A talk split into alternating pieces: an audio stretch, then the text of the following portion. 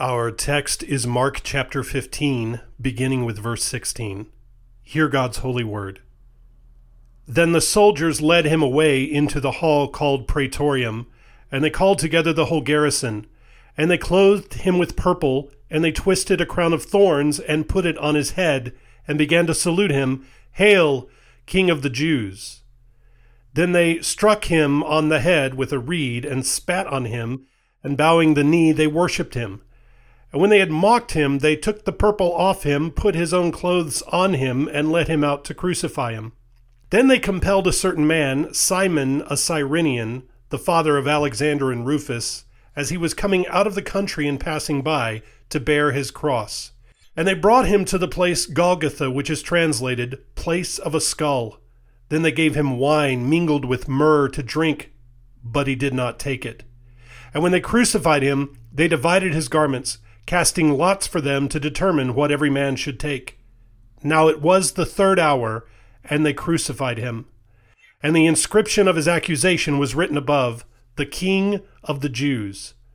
With him they also crucified two robbers, one on his right and the other on his left. So the scripture was fulfilled, which says, "And he was numbered with the transgressors." And those who passed by blasphemed him, wagging their heads and saying, "Aha, you who destroy the temple and build it in three days, save yourself and come down from the cross." Likewise, the chief priests also, mocking among themselves with the scribes, said, "He saved others, himself he cannot save. Let the Christ, the King of Israel, descend now from the cross, that we may see and believe." Even those who were crucified with him reviled him. Now when the sixth hour had come, there was darkness over the whole land until the ninth hour. And at the ninth hour Jesus cried out with a loud voice, saying, "Eloi, Eloi, lama sabachthani," which is translated, "My God, my God, why have you forsaken me?" Some of those who stood by when they heard that said, "Look, he's calling for Elijah." Then someone ran and filled a sponge full of sour wine, put it on a reed, and offered to, to him to drink, saying, "Let him alone. Let us see if Elijah will come to take him down." And Jesus cried out with a loud voice and breathed his last. Thus far the reading of God's word. Let's pray. Living God, help us so to hear your holy word that we may truly understand, and that understanding we may believe, and believing we may follow in all faithfulness and obedience, seeking your honor and glory in all that we do, through Jesus Christ our Lord. Amen. People of God, if you love the Lord Jesus, one of the most nauseating and upsetting features of the crucifixion is how everything is turned inside out and is turned upside down from the way that we know it should be. The crucifixion is a grotesque coronation of King Jesus. He doesn't get a crown of gold, he gets a crown of thorns. He doesn't get genuine praise and honor, but he gets mocking cheers of "Hail, King of the Jews." The soldiers make fun of him as they bow the knee to him. They beat him rather than honor him. He gets a cross instead of a throne. They offer him wine, but it isn't offered in celebration and festivity. The wine is sour and mixed with a painkiller. And rather than seeing his true royalty and his glory acknowledged and appreciated, we see him crucified like a common rebel and criminal. It's all so shameful, it's detestable and out of joint. It's like you can't even look at it straight on. You have to turn your head and cover your eyes. Mark, in his gospel, quotes Isaiah when he says, "He was numbered with the transgressors," which really was the ultimate insult. For a first century Jew steeped in the Pharisaic mindset, they believed, we're the holy people, everyone else are transgressors and sinners. So there was no greater shame, no bigger scandal than that Jesus was counted among the transgressors. We have to remember when thinking about the cross and the price that Jesus paid for our sins, that Jesus not only suffered, but he was rejected. The rejection of Jesus was an important aspect of his sacrificial suffering work. Had he only suffered and died, there may have been many more who would have taken pity on him. They might have celebrated him as a martyr and a hero more readily, because the ancient world was much like today, where we have our heroes who suffer in their fight and who have glorious deaths.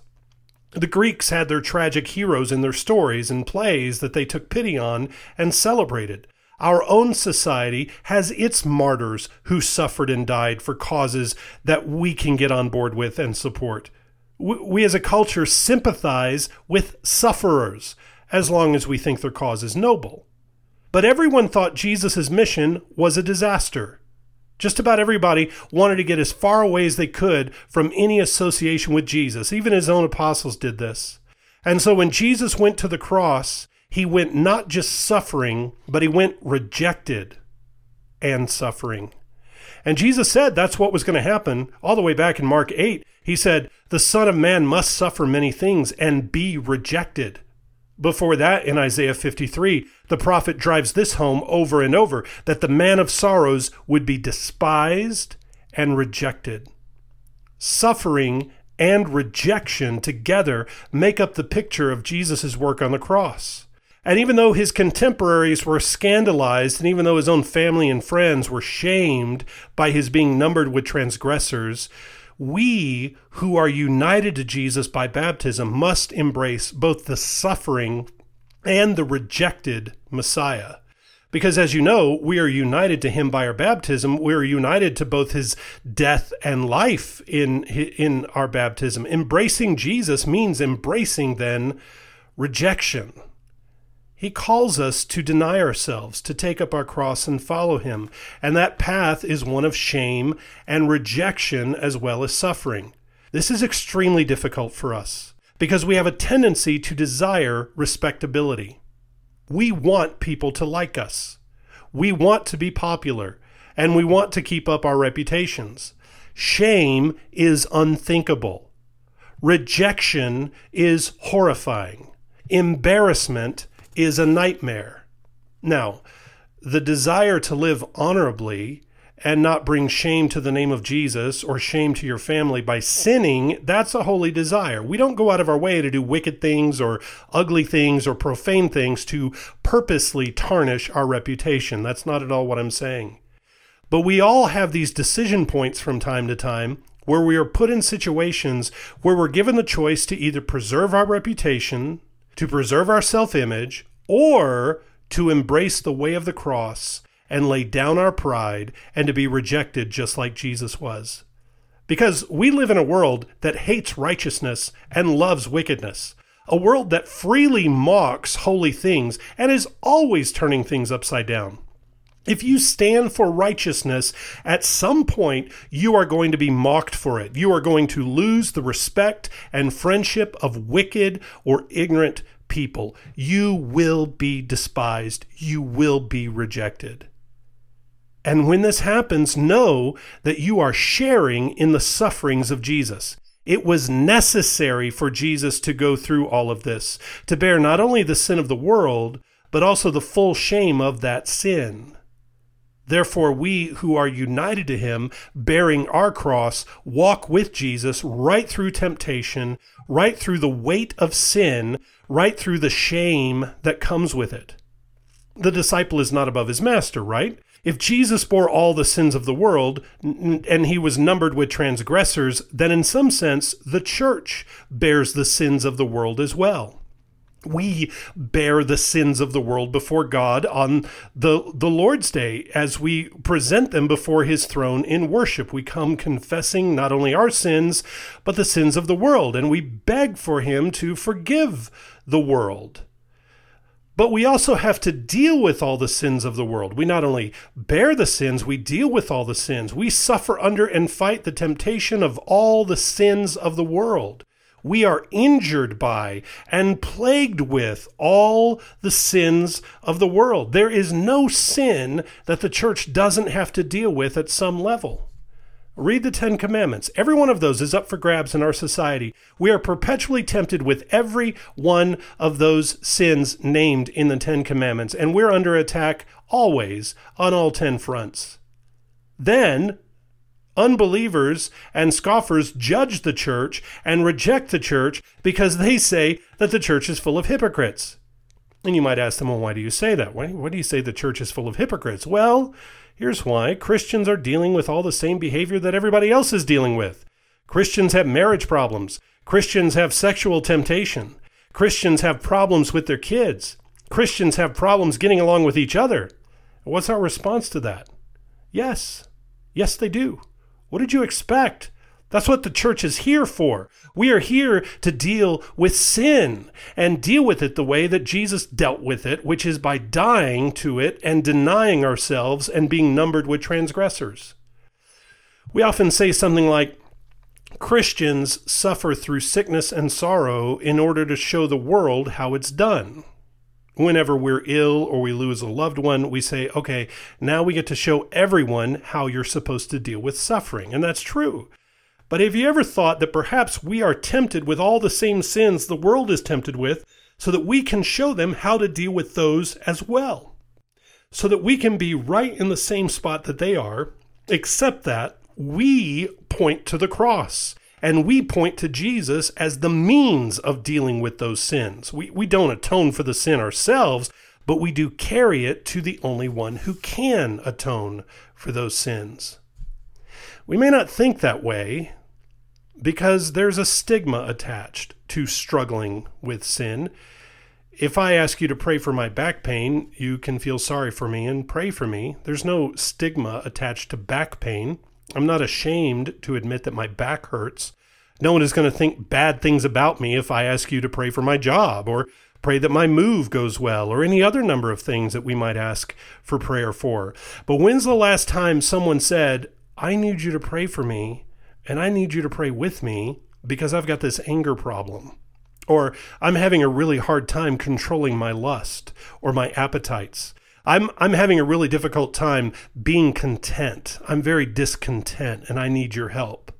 Or I'm always tempted to steal from my employer. You talk about stigma. You talk about people looking at you differently. Now, you may not want to print that kind of prayer request on the bulletin or say it in front of a big mixed crowd. Some things you only share with intimate friends. But facing up to the shame of sin is part of dealing with the sin.